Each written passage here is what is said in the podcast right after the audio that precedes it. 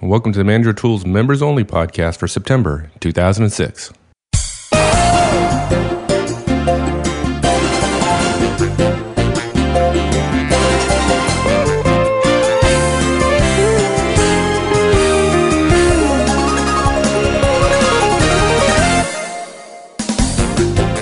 Hi, this is Michael Lozan, and welcome.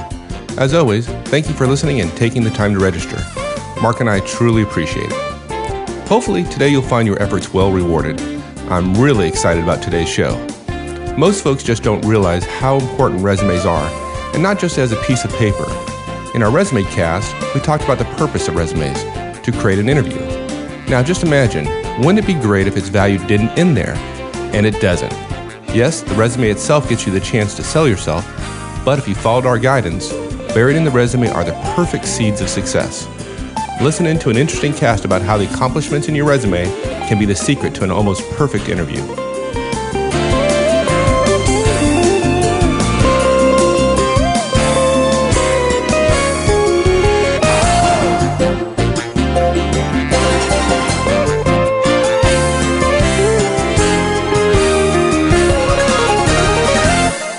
No, we get lots of questions about resumes.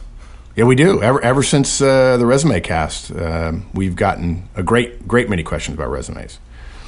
I think this is, it's yet another topic that, we've shared some pretty powerful stuff in the past, when we did the resume cast, but again, we're just scratching the surface here. When we look at careers and changing jobs, there there's so much detail behind that, kind of below that first level of recommendations that, we should talk a little bit about that.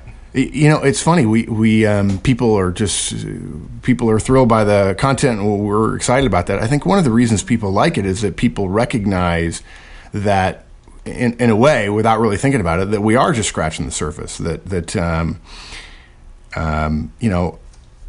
people ask, how much longer can we keep this stuff up? It's like, yeah, okay, we've got 500 casts easy, and I think I added 40 more casts to our list just the other day, and probably at some point we're going to easily be able to claim that we've got 1,000 casts on our whiteboard in the sky. Yeah, there's a lot. and people are confident that what they're hearing is effective and helpful because they see that there's some depth behind it. So I'm thrilled by that. It's amazing how much stuff is out there. But earlier we were talking, and you were talking to me about the connection between resumes and interviews. Share with us a little bit about that, because I think that's powerful. Yes. I kind of it's funny. We talk about resumes having such a narrow purpose, and there's a reason for that. I mean, the resume's purpose is to create an interview for you. Right, I mean, it's the marketing, if you will, before the sales. Marketing is designed to create opportunities for sales. When Procter and Gamble advertises a product on TV, that doesn't create a sale. It's not a sale when they advertise Pampers or Tide or Cheer or Crest toothpaste. It is marketing. It is designed to create interest. It's designed to get people to go and buy, and when they buy, then that's a sale. So we do that in order to help people understand that the resume doesn't need to be 10 pages. You don't need to tell a life story. You simply need to create awareness, create an interest. In other words, create an interview. But what's fascinating about that for me is we say that in order to get a point across that's helpful. But that's really only the start. And resumes can also be perfect, and I literally mean here perfect, preparatory steps, core to a person's preparation for their interviewing. It literally can be perfect. So what is perfect? How do you make a resume perfect? Yeah, I get so excited telling everybody it's designed to create an interview. But once you've gotten the interview and the resume has served its purpose in that regard, it has a fabulous treasure trove of information that you don't really have to worry about as you're preparing your resume, but after it's done, when you're in the interview, the resume has this. It's a fabulous set of information in it. All of those accomplishment bullets, if you follow our resume guidance. In other words, if you've done your resume well, those accomplishment bullets will become the core of your interviewing success. Because one of the things we talk about in our set of interviewing podcasts, which again are separate product, we're not releasing those directly, although we're talking about it here, is the single most important question that you'll ever get in an interview for the rest of your life is a behavioral interviewing question, which essentially comes across as, give me an example of a significant accomplishment. And then there are hundreds of variations on that, obviously. And of course, we've got an interviewing tool that allows managers to ask questions, to answer a series of questions, and it literally prepares an interview for them if they're doing the interviewing as opposed to being an interviewee. I'm sorry. But that accomplishment question is so critical. And if you've done a great job on your resume, you already know what the accomplishments are that you're going to be using in your interview. And the beauty of the connection is you do a great resume, you know how to write your bullets, and that's this cast essentially has two parts: how to write accomplishment bullets so you can really have a fabulous resume that gets you that interview. But then we're also going to teach you how to leverage that in the interview itself, how to take that bullet and expand on it and make it a perfect interviewing answer. So the resume and the interview are connected. The resume does its purpose, but then it has this incredible extra benefit. Now you can choose not to have that. You can write lousy accomplishments bullets, but a lousy one is just as, or a good one is just as easy to write as a lousy one. And so we want everyone to know how to do it. And it's super simple. Once you know it, you'll never forget it. So basically, we've got two sections, if you will, to this cast. Probably a little bit of a long one, but I think it's just hugely powerful for people. So part one is how to write an accomplishment bullet. And then the second part, we'll talk about how to answer that accomplishment question in the interview, which of course your resume has gotten for you. Excellent. Yeah. Excellent. Okay. Again, so, I'm getting excited and I'm sorry about that. But so let's start then with how to write an accomplishment bullet. Simple, Manager Tools basics. There are four key things that you need to know to write a fabulous, effective, fabulous is such a wonderful word, but effective is really the key to writing an effective and fabulous accomplishment bullet. And these four are: start with an action verb. Number two, lead with results. Subtly different than starting, leading with results. Step three, quantify, quantify, quantify. And step four, one line, please. Now, we admit, as is often the case when we're talking about the variety of the business world, we can't write everybody's accomplishment bullets for them. As much as people ask us to and send me their resumes, and I wish we had a magic solution to all the resumes we get so often, and I apologize that I have to tell people no. But these four steps, if you follow them, will get you what you need in terms of a crisp, recruiter motivating, manager motivating, reader motivating accomplishment bullet. So step one, start with an action verb. And look, Mike, I admit this is a bit of a semantic argument, but it's an important one. I talk about manager motivating, recruiter motivating. Starting every single bullet with an action verb like achieved, completed, reduced, increased, improved, persuaded. Starting with those kinds of action verbs immediately gets the reader's attention. It gets the recruiter's attention. It gets the headhunter's attention. It gets the manager's attention. It gets the HR person's attention. In fact, a one-page resume with a string of those words down the left-hand side right after that simple little bullet is essentially, I think, subconsciously one of the two or three things that is immediately impressive to recruiters. And as a joke, we often get questions about, gee, I think my resume should be longer, or I don't really like your one-page resume format. And I say, gee, sometimes I admit, Mike, my thought is, well, okay, get your own podcast and compete against this. We wish you well. But we just don't want to read resumes that come from your cast. I will tell you that the opposite of this, the opposite of that one-page string of bullets, string of action verbs down the left-hand side, is a staple in the top left-hand corner.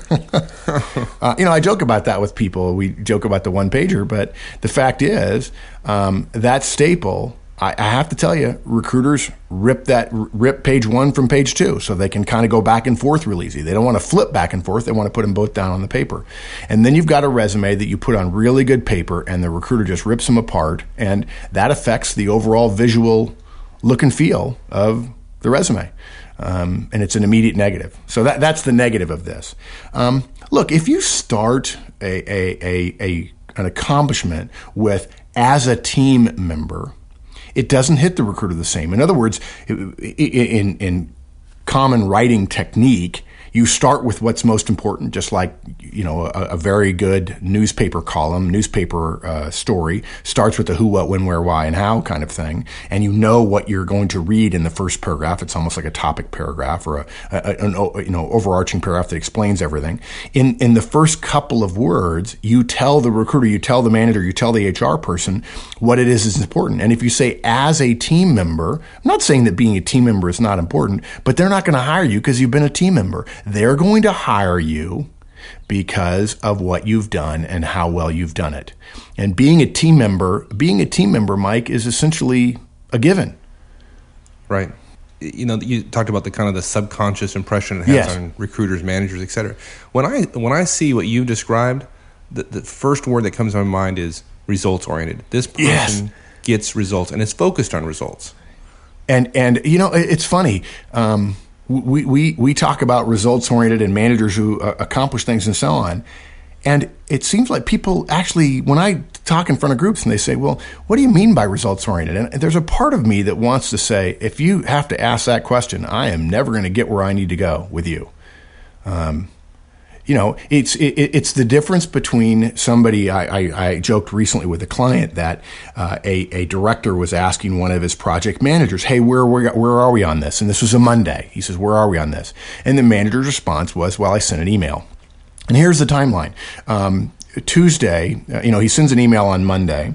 On Tuesday, he doesn't hear an answer back from this external vendor, and it's okay. He's thinking about it, right? He's got it in his queue, if you will. He's waiting for an email back from this vendor. Well, Wednesday, he's swamped, and rightfully so. This is a busy guy.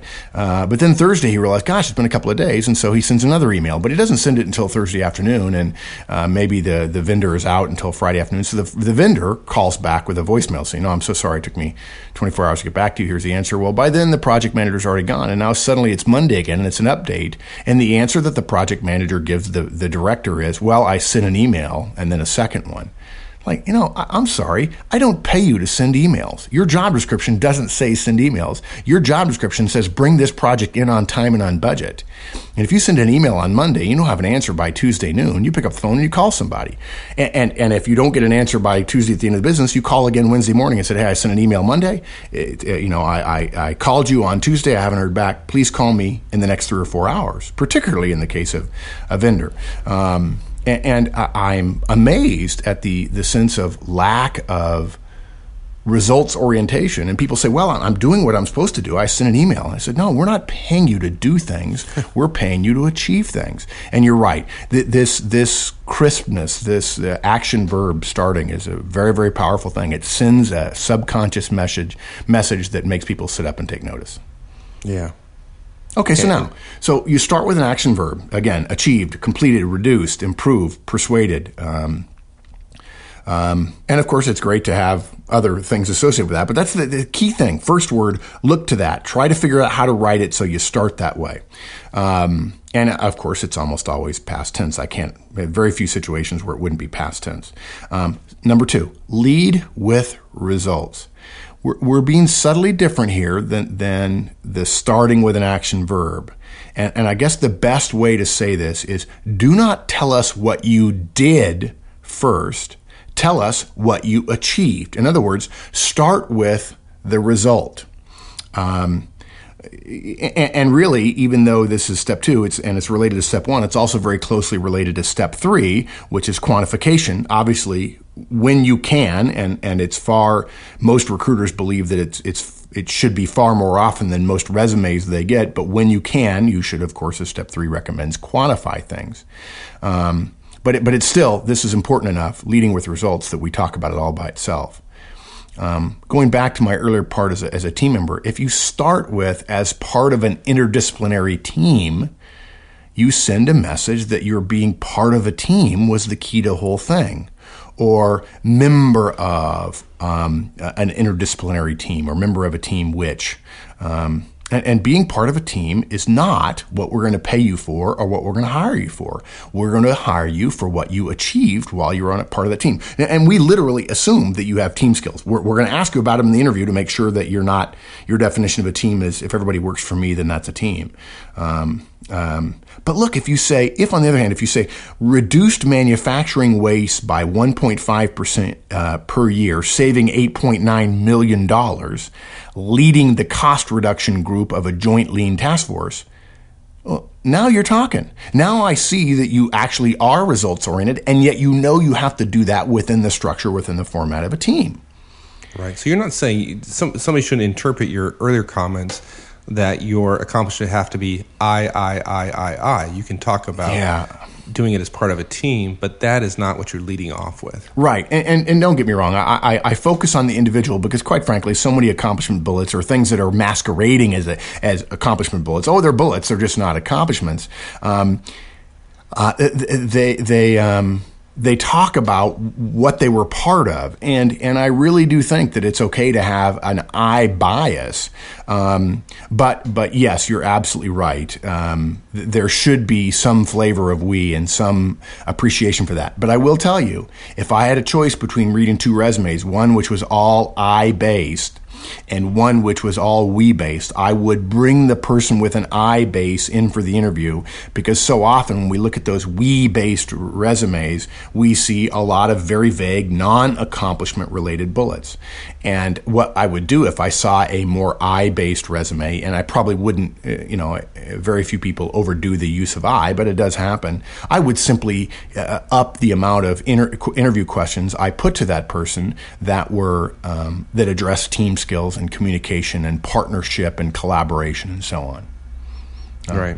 Now, okay. When I think of great accomplishment bullets, Mike, here's the rhythm that I hear. I accomplished this by doing this. I want to say that again. I accomplished this by doing this.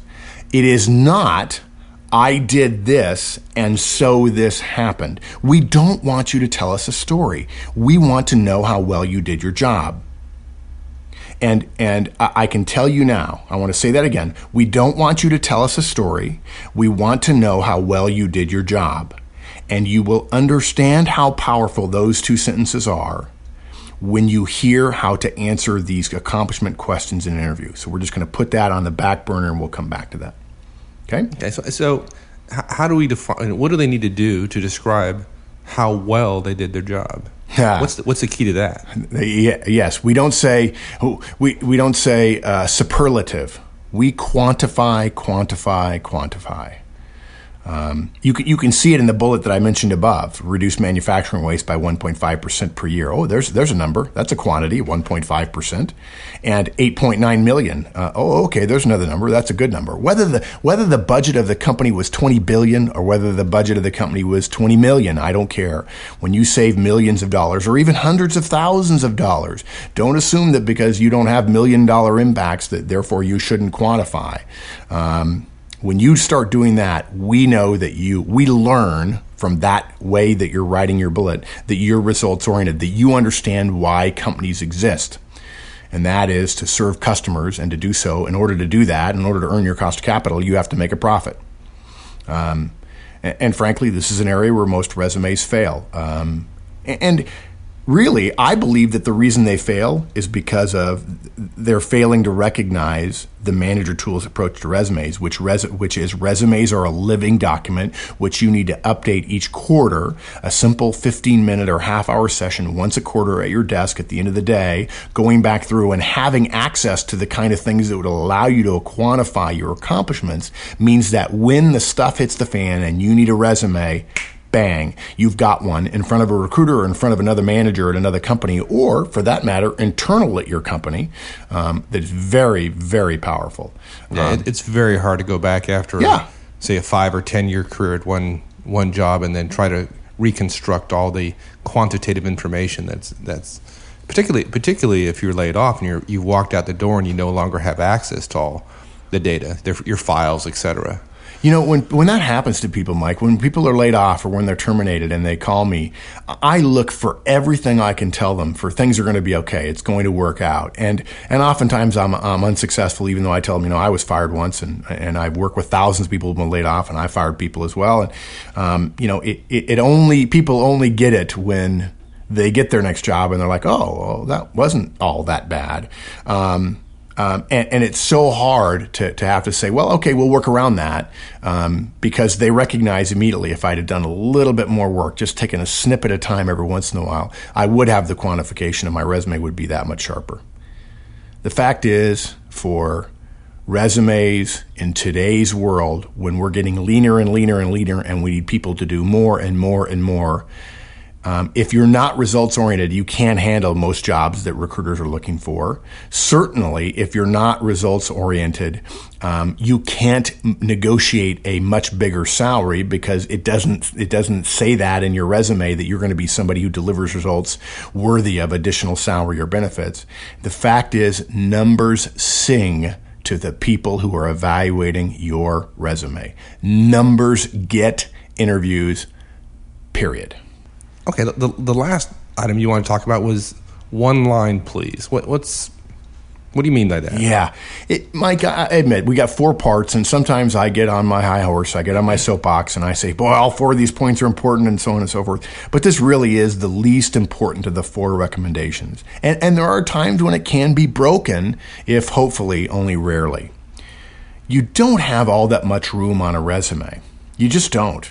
Well, you do if it's more than one page, but on a Manager Tools resume, it should be one page.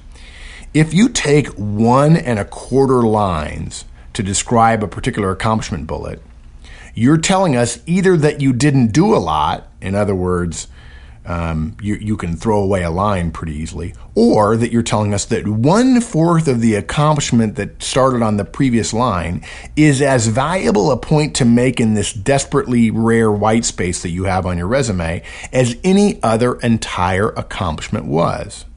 And that's just not bloody likely. Now, I have seen people who go the other extreme and send me 3-line bullets. I got to tell you, again, I think where we're going with that is a story.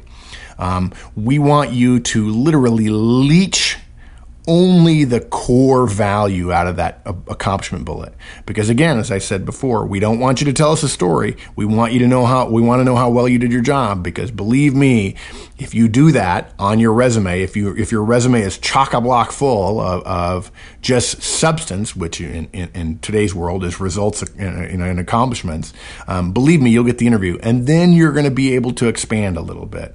But you don't have room on a resume to expand the way people want to. So figure out a way to write it as one line. And again, I wish I could take time for everybody's resume. We've got to figure out a way to solve that, Mike. I don't know. Maybe we start charging people for me reviewing their resumes, but I've never been terribly excited about that. Nevertheless, I am deaf on multi-line accomplishments unless the accomplishment is achieved a 50% increase in sales nationwide. You know, okay, right. If you want to tell me something about that and you want to take 2 lines, that's fine. Okay, so let's say you have on your one-page resume, you have, it would be unusual to have 20 accomplishments on that resume? It would in most people's cases, but on a Manager Tools resume, no, it wouldn't be. I recently reviewed a resume for a member in a very unusual situation, a very unusual situation. And there were, I think, 5 jobs on it, and each job had four bullets, and so there you are, 20. Okay, so now you have 20 accomplishments on your resume. They're one-liners, right? Or not, so how do those 20 accomplishments? Now they probably have more than that, but they listed 20. How does that then tie into accomplishments questions in the interview itself? Okay, that's the key to the second part, of course, right? Which is this is great preparation. I want to make a little point here about the importance of the connection, and then we'll talk about how it actually is enormously leverageable in the interview. And that is, if your resume is a living document, the 2 or 3-page resume that you keep locked away, ready to cull down into one for that great opportunity may in fact have 40 or 50 accomplishments on it, and the preparatory step should apply to all of those 40 or 50 accomplishment bullets on your resume. But so let's repeat that. I think that's worth repeating, because what you're saying is that, you know, we've talked about the resume being a living document, right? But the living document is not the one pager that you're going to send out. Right. It might be 2 or 3 pages, depending upon the length of someone's career. If you're 28 years old, you probably have a one pager, and that's all you have, and that's fine. But over time, remember, each quarter, remember the resume is a living document. Each quarter we look and we say, what did I accomplish? We don't each quarter say, what do I need to cut off? We essentially add more and more and more and more to our resume. And because it's quarterly, we can remember what's fresh and what we believe is most important. But in the half hour that we spend, if we have a doubt about whether or not something should go on our resume, we put it on there, because it's going to be on our living document, but then it may not be in the final version. The idea is, if I'm in a technical career, let's say I'm an IT project manager, it's entirely possible if my boss and I, or friends of mine, discover that I'm a very gifted people manager, I may be able to move from the IT project management role I have into a pure management role, not IT related, not project related, in a completely different industry because of the success that I have. Well, if I've given short shrift to the people accomplishments that I've had, and I've only focused on IT stuff as an example, then I'm not as ready to prepare a resume for going from Cisco to Procter and Gamble, for instance. A very bad example, of course, because Procter and Gamble doesn't hire into mid-level positions. But if you're going from Cisco to GE, perhaps, if you don't have that people piece because you've been too narrowly focused on just keeping a one-page resume current, then you miss that opportunity. But you're constantly adding to the number of bullets you have in your present job, and as you get ready for interviews, you'll actually have prepared answers to all of the bullets on your living document, even when, in fact, you're going to totally focus when you get an interview with a particular company, a particular industry. You're going to focus on the preparation around those 20 that are going to be on your resume. Because here's the key, Mike. For every single accomplishment bullet on your resume, I'm going to say that again. For every single accomplishment bullet on your resume that a manager sees, you should have prepared a 3 to 5 minute significant accomplishment answer, period. I'm going to say that again. For every bullet on your resume, you should have prepared behind it, ready to deliver at a moment's notice, a 3 to 5 minute accomplishment answer, period. Wow. Now, my guess is that those 3 to 5 minute answers probably in one way, shape, or form constitute the majority of the interview. Let me make a caveat. You're absolutely right. If we're talking about the quality of the interview, they don't make up the majority of the time of the interview. And this is where younger people make a terrible mistake, Mike. They assume that because they only got 3 accomplishment questions, that's only maybe 10% or 15% of the interview, because they had chit chat in the beginning, and then they had tell me about yourself, and then we had some they asked some questions at the end of the interview. You know, the question asking at the end of the interview is certainly important, and in our interview cast we talk about how to do them, and there's a very specific guideline for how to do them well. But it's not as if you're going to win the interview with your questions. You can lose it if you ask terribly selfish questions, but you can win or lose an interview with the 3 or 4 or 5, depending upon how good an interviewer you have, the 3 or 4 or 5 major accomplishment questions you get in the middle of the interview. So yes, it is the majority of the substance of the interview, even though it doesn't appear to be for somebody who's not an effective interviewee, because they don't recognize that it's not so much the time as it is the quality of these questions that makes the difference. And I'm sorry, I rambled a little bit there, but does that make sense to you? Sure, absolutely. Okay, good. Yeah, so yes, it is the core of the interview. It may not feel that way to somebody who's not an accomplished interviewee. Okay? Okay, so how does it sound? What? Yeah, okay, good. The question that you're going to get in the interview, again, this is the core of most effective interviews. Plenty of interviews, but let me do a little back step here, Mike. Plenty of interviews you go through, they'll never ask you these questions, and that gives you some sense that the interviewer is really terrible at what he or she does. But that said, the question, the accomplishment question may come to you in several different forms. It may sound like, give me an example of an accomplishment. It may be, tell me something you did you're proud of. If you wanted me to know one thing you did in your career, what one thing would it be? Walk me through this particular bullet about X. Give me an example of a time where you had to overcome a difficult objective. Tell me about a time where you're a member of a part of a team. And again, unless you've done your homework and you're ready to talk about, you understand what your bullets are, and you have accomplishment answers already prepared for them, it's really hard with all those different subtle ways of delivering this to know exactly what you're being asked and know that this is where you deliver your accomplishment answer. Okay? Now that said, there are some key points to remember. First of all, you have 4 to 5 minutes. Okay? Some interviewers might tell you to only give them high-level 1 to 2 minute answers so they can interrupt. This belies the fact that you have to have a 45-minute answer prepared to get through all their interruptions. Okay? If you follow our recommendation for the meta answer, the organization of your answer, the core structure, which we'll talk about here in just a little bit, then they won't be required to interrupt and they will be stunned. The reason recruiters ask, can you give me a high-level 1 to 2 minute answer so I can interrupt? It's because most people stink at this and they're so desperate to get you started so they can ask you more questions. That's just their workaround, their cobbled together way of finding out about most people who don't know how to be interviewed. When you deliver a 4 to 5 minute answer that's well-structured, that they understand what's coming and why it's coming, recruiters just want to kiss your feet. In addition to, of course, if you've done their homework, having a good accomplishment, so then that makes them think, wow, this is a no-brainer. Not only has he done or she done good things, but man, she's organized when she delivers communication. Okay?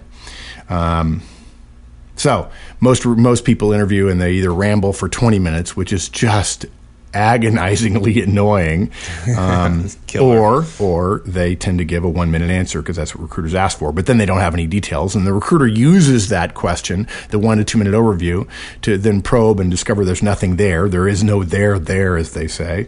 I think it was Gertrude Stein who said that first about Oakland. But the end result is they use it as a way to rule you out. But a 4 to 5 minute well-structured answer is a total home run interviewing today. Okay. Now, you have on your working living resume, right, say you have 3 pages, say you have like 60 accomplishments. Are you really going to be prepared to talk 4 to 5 minutes for 60 accomplishments? No, good point. What you're going to do is you're going to do an analysis of the job that you're interviewing for. You're going to ask yourself, what is the recruiter looking for in terms of skills and abilities? And you're going to go back through your accomplishments and ask yourself which ones of those are most effective at answering those types of questions, and you're going to focus on maybe the top 20 or 30. So no, if you've got 60, I don't expect people to go in detail on all of them. Technically, yes, but quite frankly, most people aren't ready to do that. Right. So for a you are going to be prepared for the 15 to 20 that are on your resume that you gave them, for sure. Yes, and I recommend for the top 5 to 10 that are really in the wheelhouse of the particular job, you should be preparing for those 5 times as often as the ones that are in the second 10 or the second 20, the bottom 10, if the third top 30, if you will. Yeah. Right. Obviously for a technical management job, you'd prepare most on those that highlight your skills in motivating others and leading a team and collaborating, particularly elsewhere in the organization, delivering to a budget, delivering to a deadline, achieving key results, and so on. Okay. Next, point 3 in terms of key points. Whatever you do, avoid chronologies at all cost. This is a pop culture answer, but I call this the dude, where's my car failure. In homage to the scene in the movie Dude, Where's My Car, where they're at a drive-through window, a microphone, and they're ordering food, and the employee keeps asking, and then, in other words, do you want anything else? And it literally is a great 2-minute set piece where it's and then. And the problem is bad chronological answers sound like this. I did this, and then I did this, and then I did this, and then I did this, and then we did this, and then I did this, and I did this. And I'll tell you what, recruiters just want to do with what the kids in the movie did, which is just grab the microphone and just rip it off of its post. Please stop saying and then. We're not asking you for chronology. We're not asking you for a story. I want to go back. Do we remember what we talked about earlier? We don't want you to tell us a story. Okay. We want you to be excited about it. We want to be excited about what you tell us, but we want you to communicate in a professional way, which means you communicate around concept. This is for the fourth key point. Organize the core of your answer around concepts. You should be able to aggregate everything that happened in such a way that you can describe the key drivers of your behavior rather than simply saying, I did X and then I did Y and then I did Z and then I did A and then I did B and then I did C. What you'll say is, there were three things that really informed what I did. I wanted to strengthen the team. I wanted to do outreach to the key clients. And then lastly, I wanted to come up with a powerful proposal that met budget. And rather than mentioning all those three things throughout a chronological answer, you talk first about strengthening the team, then you talk about outreach to the clients, even if it happened before the team part, and then lastly you talk about the proposal that met budget, if you will. Yeah, I mean, the interview's really wondering, you know, are you able to solve his or her problems? Yes. Right? And those problems are defined around concepts. Like you said, things like motivation, persuasion, delivery, technical competence. They're not around sequence of events or chronologies. You're absolutely right. And something else, too. A person who hears an and then answer, the dude, where's my car answer, can't keep everything in their head. They can't. And they weren't there. And they end up asking too many details about the scenario rather than asking about what you were thinking. And particularly for management jobs, we want conceptual thinkers. If you give us your concepts, we'll talk about the concepts and about the actions you took relative to those concepts rather than why you did X as opposed to Y at that particular moment. When you start to get asking questions about, okay, you did this versus that at that particular moment, why? You if you can remember all that, lucky you, but I can't. You simply don't want to get into a situation where you're defending why you took action X before you took action T or after Y or whatever. That's not an effective way to deliver a high-level, powerful interviewing answer. Right. Okay. Now, we talked about specifically how to build the bullet points in your resume. Is there corresponding? What's kind of the core structure of your answers around that, the question of, you know, give me an example of an accomplishment. Right. And here again, we want to go back to, we don't want you to tell us a story. We want to know how well you did your job. In order to tell us how well you did your job, you darn well better start the first sentence that you give in your answer describes the end of what you achieved. In other words, you can almost say the accomplishment bullet from your resume word for word. Yeah, wouldn't it be cool to be like Neil Armstrong and tell me about a significant accomplishment? Well, I led the first team of men to land on the moon. I've always said that's why Neil Armstrong doesn't have a resume, because he only had one bullet on it, and that's all you'd need. Yeah, if you're Emmitt Smith and you want to talk about how a particular year you had that was good or a particular game you played, you wouldn't say in the first quarter of this and the second quarter of this. You'd say, I was named MVP of the Super Bowl. Okay. That's easy enough. Next question, here's the key to this, Mike. You've got to tell the interviewer the story. You've got to tell the interviewer where this story, if you will end up, so we can follow you as you lead us there. I led a team, for instance, if you say, I led a team which cut costs by 10%, saving us $11 million in a quarter.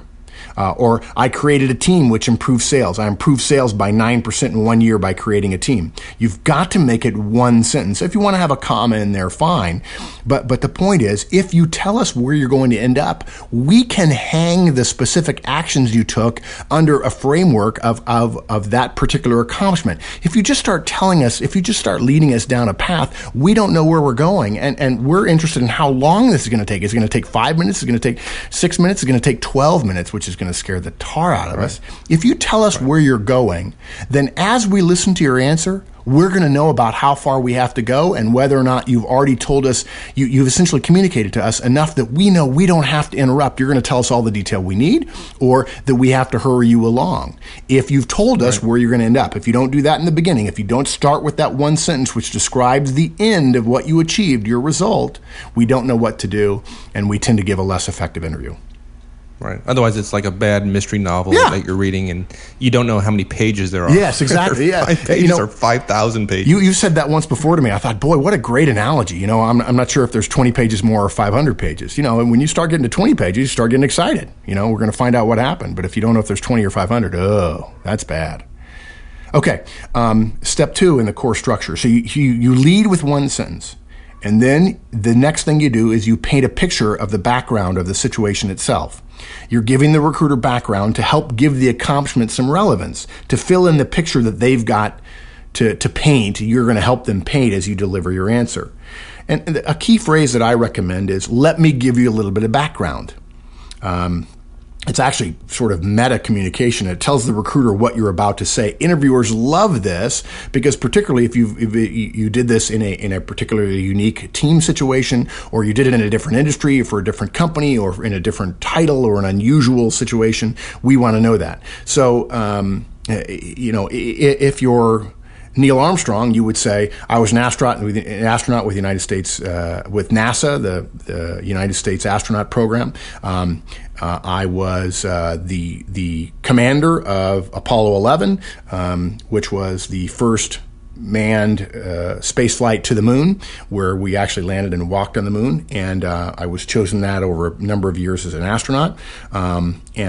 Basically, what I'm about to describe is what happened once I was named commander, and the steps I went through, the key things that we did in order to gel as a team, the technical problems we overcame, and the actual decisions we made that were particular technical and tactical decisions that made a huge difference in terms of our success in the mission.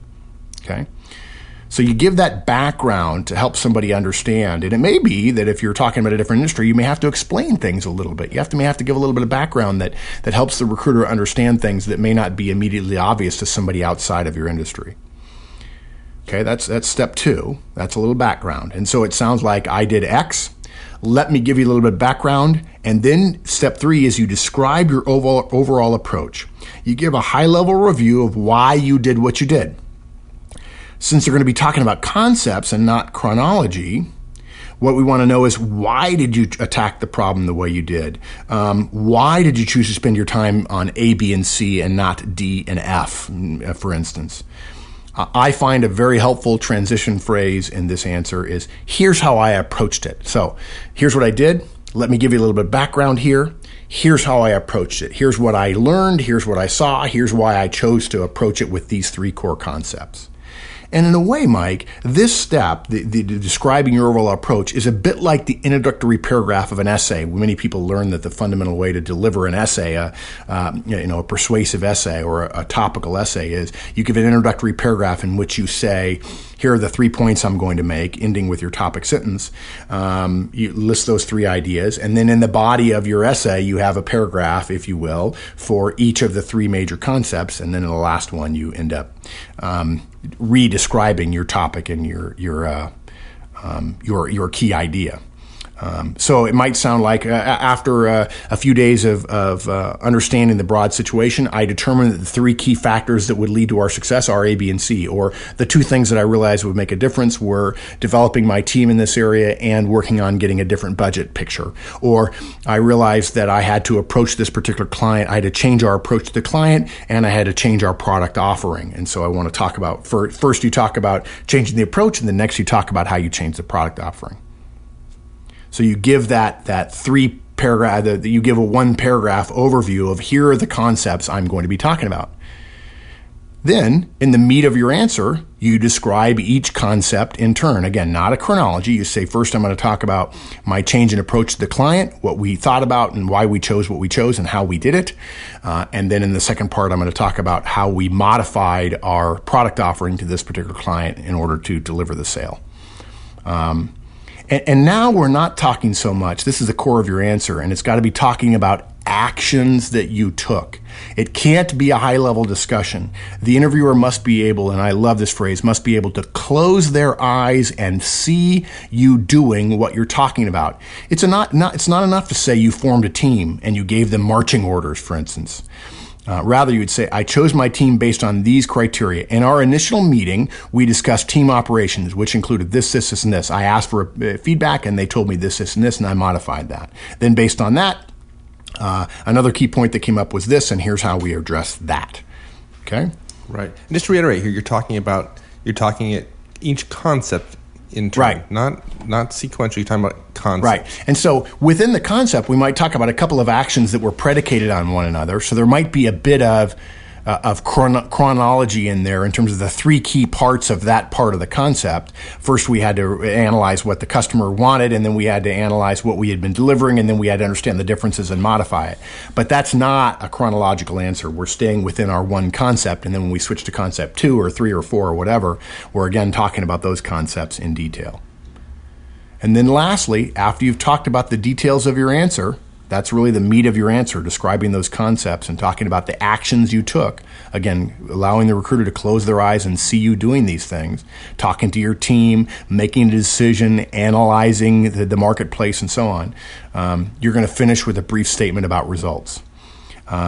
You describe what the accomplishment achieved for you, for your team, for the organization. It could be profits, it could be cost savings, it could be speed, it could be increased accuracy, it could be higher quality, it could be better productivity, whatever it might be. In other words, you almost end with a statement that says, because I achieved what I said I achieved in the first sentence, the results that were accrued to us or that happened were this. We had 8.9 million savings, or we reduced waste by 1.5%, so on and so forth. Yeah, impact. Now, yes, exactly, impact, results. And again, all of this is based on the work you do in your living document to prepare the resume. This is where the second part of the resume is just it's just perfect, because you've got a great resume that gets you an interview. And if you have a great resume that gets you an interview, if you've done your homework and prepared accomplishment answers for each of those bullets, the interview is that much easier. And it all happens in half-hour bits, once a quarter, updating your resume. The beauty of the living resume. You if you have a living resume and you follow some of these things, interviewing becomes dead simple. Yeah, it does. Really does. Exactly right. Yeah. You go in, Mike, it's not just that it becomes simple. You're right. And then you go in so much more confident. You know that in the core of the interview, you're going to get 3 or 4 questions about this, and you've got home run answers. So you're not always worried about what the next question is going to be because you're prepared for it. And again, we've condensed this from the longer cast that we have. We're preparing about interviewing so that when people need to interview, we're going to create a product for everybody. But we wanted to touch on that because the world is changing and the marketplace is changing, and people feel like there's more opportunities to consider elsewhere, and the job force is becoming much more mobile. And I wanted to make that key connection in terms of career management between the living document, creating a resume that works, and then also the beauty of it, making it easy to prepare for your interviews in detail. Super. Thanks, my friend. My pleasure, sir. Talk to you soon. Bye. Well, there we go. The secret of using your resume accomplishments to create the perfect interview. If you're enjoying these podcasts, please take a moment to go to your podcast directory of choice, iTunes, for example, and leave a quick comment or review of the show. Those reviews go a long ways in helping us reach more folks, increasing the Manager Tools community. Mark and I would truly appreciate the gesture. Well, that wraps it up for today. Thanks again for listening, and until next time, have a great one. So long.